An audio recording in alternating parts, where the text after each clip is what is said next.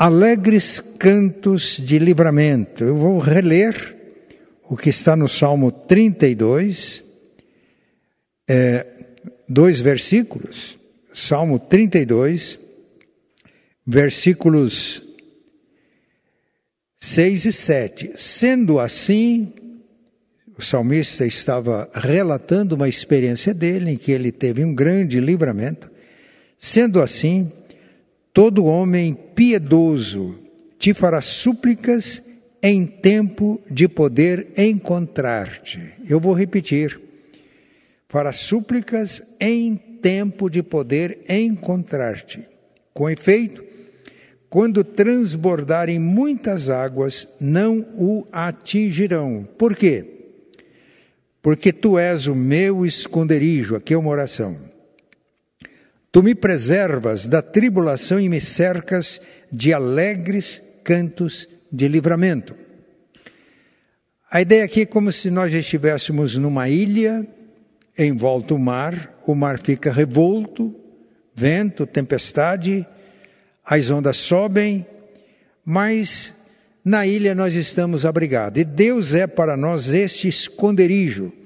Mesmo que as águas cresçam, transbordem, quando estamos escondidos em Deus, Ele nos preserva das tribulações e nos cerca de alegres cantos de livramento. Alegres cantos de livramento. Esse tem sido o nosso tema das quintas-feiras. Hoje nós estávamos ali no Espaço Vida orando e o presbítero Bira, que está presente, ele nos contou que houve uma fase antes de a igreja alugar aquele espaço, que foi cedido uma parte e a igreja ia pela cidade com aquela Kombi que a igreja tinha e trazia pessoas lembrando do trabalho do exército da salvação. Pão, sabão e salvação. E pessoas eram trazidas, irmãos da igreja muitas vezes literalmente davam banho nas pessoas, tinha roupa limpa, um lugar para as pessoas dormir. Mas no outro dia muitos deles queriam aquela roupa suja e voltar para a rua, porque eles diziam: se não for assim, a gente não tem como pedir. O que é que isso mostra? Mostra que há pessoas que não querem mudar de situação. Há pessoas que não querem ter experiências de livramento. O que nós citamos é só uma ilustração, mas isso acontece nas mais diferentes áreas da nossa vida.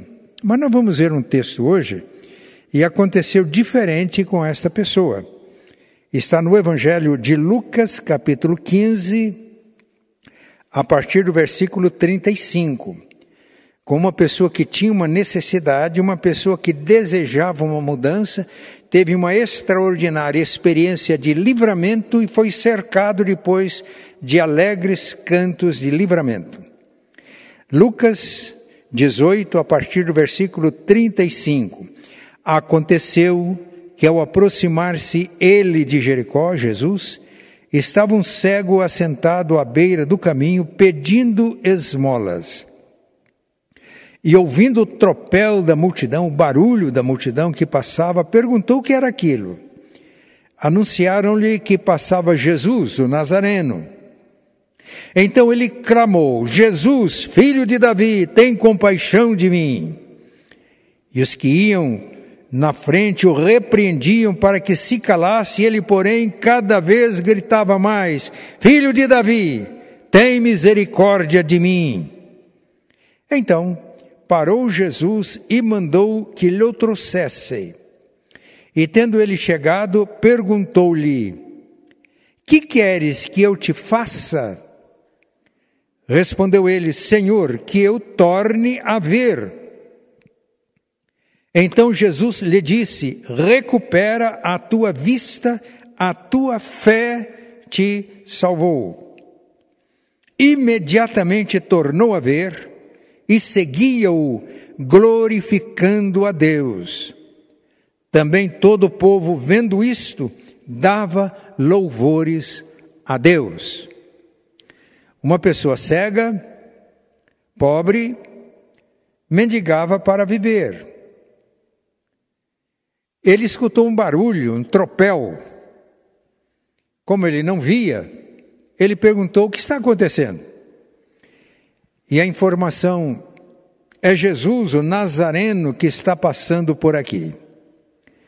Aí ele gritou, clamou: Jesus, filho de Davi, tem compaixão de mim.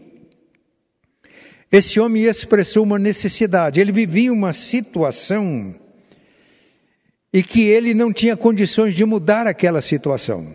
Cego, mendigo, assentado à beira do, da estrada pedindo esmola, e disso dependia a sua sobrevivência. Mas o que percebemos no texto é que ele tinha um desejo imenso de que a sua situação fosse mudada, fosse transformada. E ele percebeu uma oportunidade para isso. E aqui está a grande lição. Ele teve uma oportunidade. Jesus estava passando por Jericó. E quando a gente lê os evangelhos, a gente percebe que foi a última vez que Jesus passou por Jericó. Ele estava se dirigindo a Jerusalém. Em Jerusalém ele foi preso, morto na cruz. Foi a última vez que ele passou por Jericó e foi a oportunidade daquele homem. Ele percebeu e aproveitou a oportunidade. Deus sempre nos dá oportunidades, mas as oportunidades passam. É preciso que a gente perceba a oportunidade e aproveite a oportunidade. É o tempo. A oportunidade que Deus nos dá na nossa vida, no tempo que nós estamos vivendo. A língua grega tem duas palavras que nós traduzimos em português pela palavra tempo. A palavra, a palavra kairos, aliás, cronos, é o tempo quantidade, que pode ser medido. Dia 2 de março de mil, ou de 2021, a gente mensura, mede esse tempo. Mas o grego tem outra palavra que é a palavra kairos. Não se refere ao tempo, quantidade, que pode ser medido, mas é o tempo, qualidade. E quando a Bíblia usa a palavra tempo e a palavra no original é kairos, está sempre falando de oportunidades que Deus nos dá. Isto é, no nosso tempo, quantidade, cronos, daí vem cronologia, nós temos muitas oportunidades. E quando aproveitamos estas oportunidades, o nosso tempo, quantidade fica cheio de sentido, de significado, porque temos experiências com Deus. Há muitas pessoas que dizem que a oportunidade é o kairos, é o tempo de Deus para nós. E nessa tarde a nossa oração é para que Deus abra os seus olhos para perceber a oportunidade. Há aqui uma ironia. Aquele homem era cego mas ele viu a oportunidade. E quantas pessoas que fisicamente veem bem, mas estão cegos e não percebem as oportunidades que Deus coloca em sua vida. Que nesta tarde possamos perceber com clareza a oportunidade. E aquele irmão, sabendo que era Jesus, ele clamou: Jesus, filho de Davi, tem misericórdia, tem compaixão de mim. Ele tinha uma necessidade. Ele era cego, ele era mendigo. Ele precisava de pedir esmolas para sobreviver. E foi a consciência dessa necessidade que o levou a orar. Todos nós temos necessidades, necessidades diferentes. A nossa necessidade é diferente da necessidade deste homem cego, mendigo. Enxergamos bem, não precisamos mendigar. Mas todos nós temos necessidades. E precisamos de perceber a oportunidade que Deus está nos dando para que as nossas necessidades sejam supridas. E Deus quer suprir cada uma das nossas necessidades, Ele quer fazer isso em glória. Na minha família, uma pessoa que estava no ano de 2020, ele estava alavancando os seus negócios e chegou a pandemia e fechou tudo. Uma pessoa que tem preparo, que tem saúde, que tem disposição para trabalhar, mas uma necessidade que surgiu e surgiu com essa pandemia. Uma necessidade percebida. E nós começamos a orar para que Deus suprisse essa necessidade. Eu não vou aqui contar o testemunho, os detalhes, mas a verdade é que Deus supriu em glória cada uma das necessidades dessa pessoa, da nossa família e da família dessa pessoa. Era uma pessoa que talvez as pessoas olhando de fora falem, ele não tem necessidade alguma. O pastor Galdino Moreira, num livro, ele escreveu que numa determinada fase da sua vida, ele recebeu uma visita. Ele era professor e professor da Universidade de Brasília. Mas ele passou por uma experiência na vida dele que ele teve necessidade de coisas básicas. E na igreja tinha um casal que estava orando, e Deus colocou no coração deles o desejo de fazer uma cesta básica e levar para o professor Galdino colocou no coração do marido e da esposa, e eles conversaram e disseram: Mas isso não faz sentido? O que, que o professor vai pensar quando nós chegarmos na sua casa com uma cesta básica? Mas era tão forte a convicção que Deus colocou no coração deles que eles prepararam a cesta e foram. Bateram a porta e quando a porta abriu, ele diz: Eu não sei o que está acontecendo, mas Deus colocou no coração trazer isso. Lágrimas desceram dos olhos daquele irmão em Cristo. Ele diz: Eu passei por algumas dificuldades na vida e realmente estava faltando coisas básicas que vocês trouxeram agora. Foi Deus quem mandou vocês aqui. Quem diria que aquele irmão que tinha uma posição tão elevada tinha uma necessidade de coisas básicas?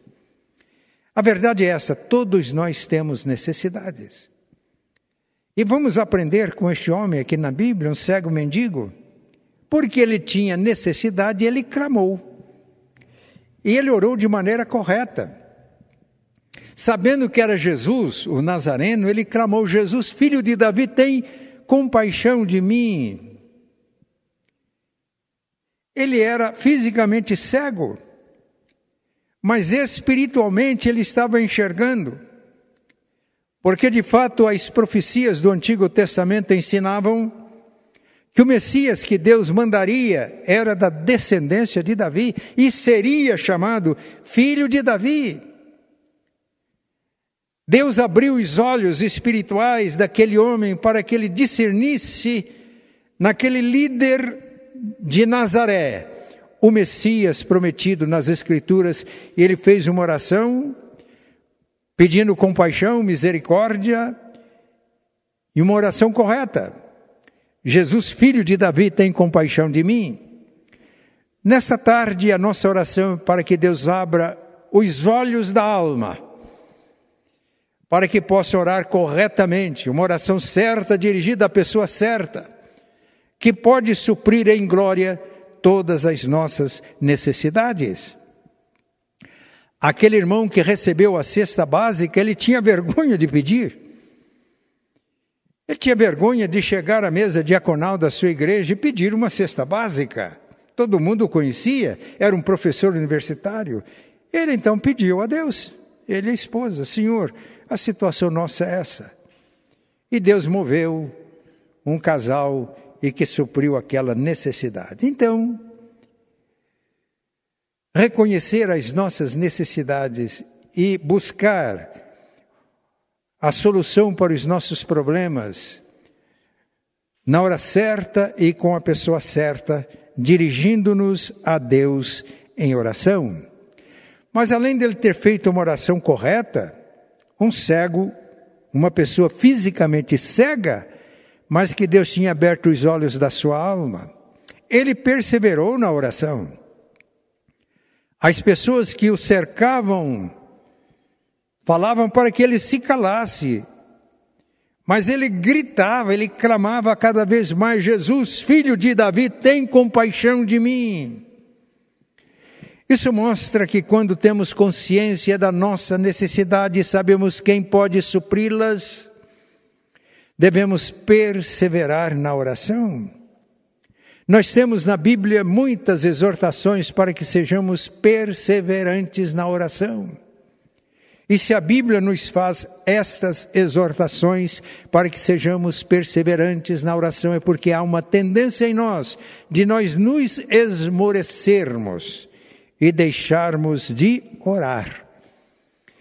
A mensagem nessa tarde para você que está passando por necessidades, tem consciência das necessidades, talvez já tenha orado, buscado e parece que Deus não ouve a mensagem é esta: persevere, continuando. Aquele homem clamava mais forte: Jesus, filho de Davi, tem compaixão de mim, tem misericórdia de mim. E aí aconteceu algo extraordinário.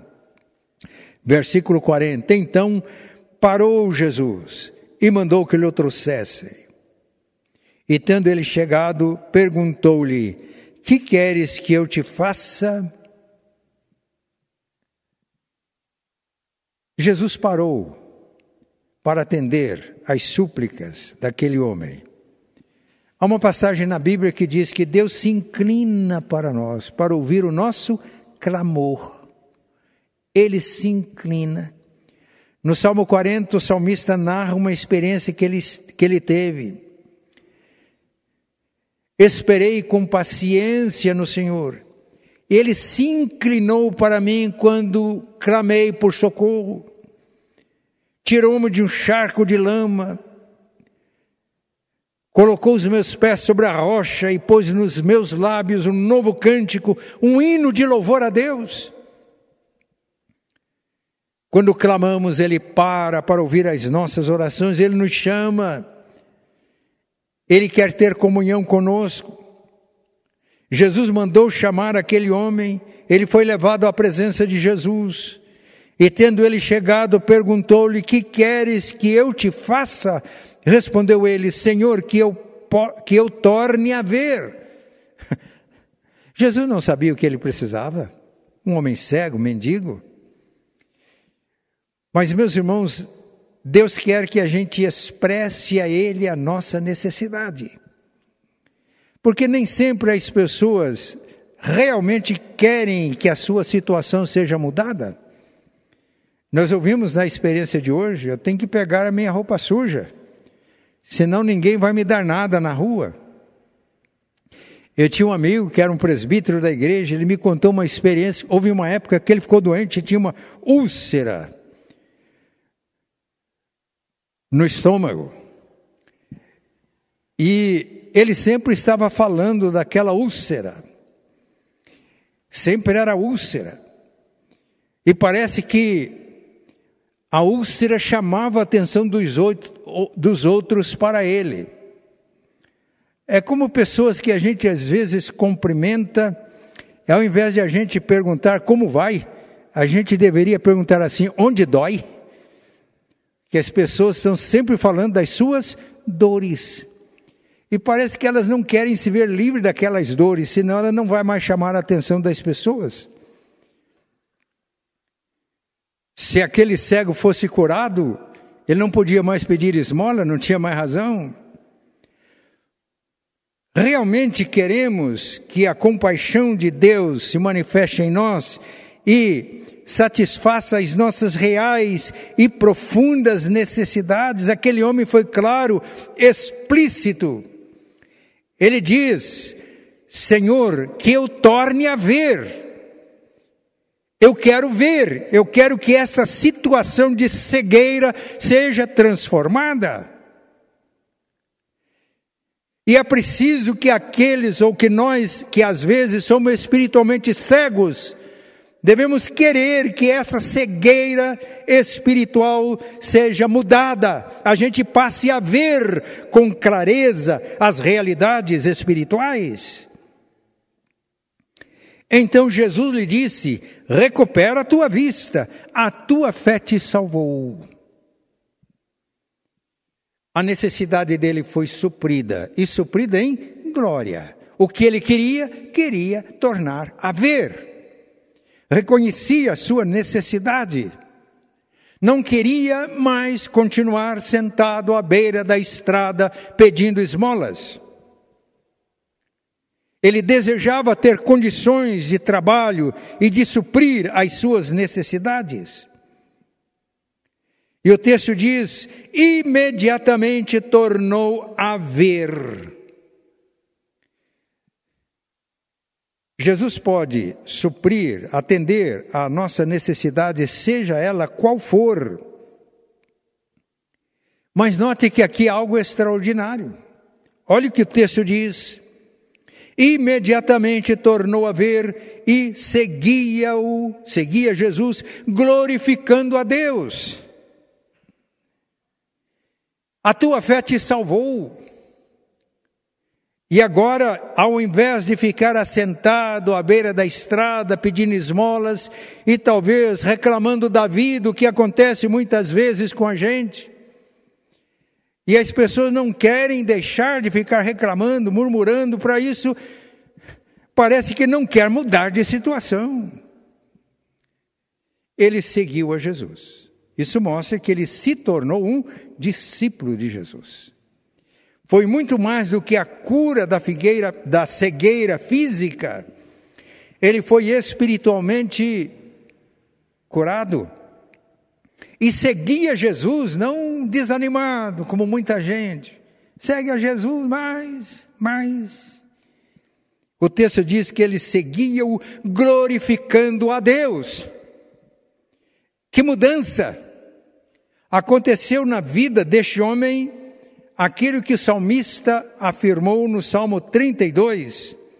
Tu me cercas de alegres cantos de livramento é isso que acontece com a pessoa quando, tendo consciência da sua necessidade, vai a Jesus, vai a Deus, Deus o atende, Deus muda a sua sorte, a sua situação, e a pessoa fica entusiasmada e segue a Jesus, segue a Deus, torna-se discípulo, glorificando a Deus. Não fica mais preso ao passado, não lamenta o passado. Alguém me disse uma vez, usou uma figura que me ajudou muito, disse que às vezes nós ficamos mais presos ao retro, retrovisor do nosso carro do que ao para-brisa. A gente precisa do retrovisor. De vez em quando a gente tem que olhar aqui. Mas realmente o que importa é o para-brisa, a nossa frente, descortina, o caminho que está pela frente, descortinamos horizontes. Então, quando Ele transforma a nossa vida, ao invés de nós orarmos, olharmos para o passado e ficar lamentando o que aconteceu com a gente, agora uma nova vida, um novo projeto, novos planos, novos ideais. Seguimos a Deus, seguimos a Jesus glorificando a Deus. Tu me cercas de alegres cantos de livramento. Mas não é só isso não. Também todo o povo, vendo isto, dava louvores a Deus. Não foi só ele que glorificou a Deus. O povo, percebendo o que tinha acontecido com ele, a mudança na vida dele, a transformação na vida dele, o povo dava glórias a Deus. Este é o desafio para todos nós. As pessoas com as quais convivemos, ao nos ver, o nosso estilo de vida, quando, como vivemos, as pessoas são levadas a Deus. Mateus 5,16, Jesus diz: de tal maneira brilhe a vossa luz diante dos homens, para que eles vejam as vossas boas obras e glorifiquem a Deus que está nos céus. Deus quer que haja uma mudança tão forte em nossa vida que as pessoas que nos contemplem glorifiquem a Deus por aquilo que somos e aquilo que Deus faz em nós. Tu me cercas de alegres cantos de livramento. O nosso desejo é que todos nós tenhamos experiências constantes com Deus, para que sejamos sempre cercados destes alegres cantos de livramento.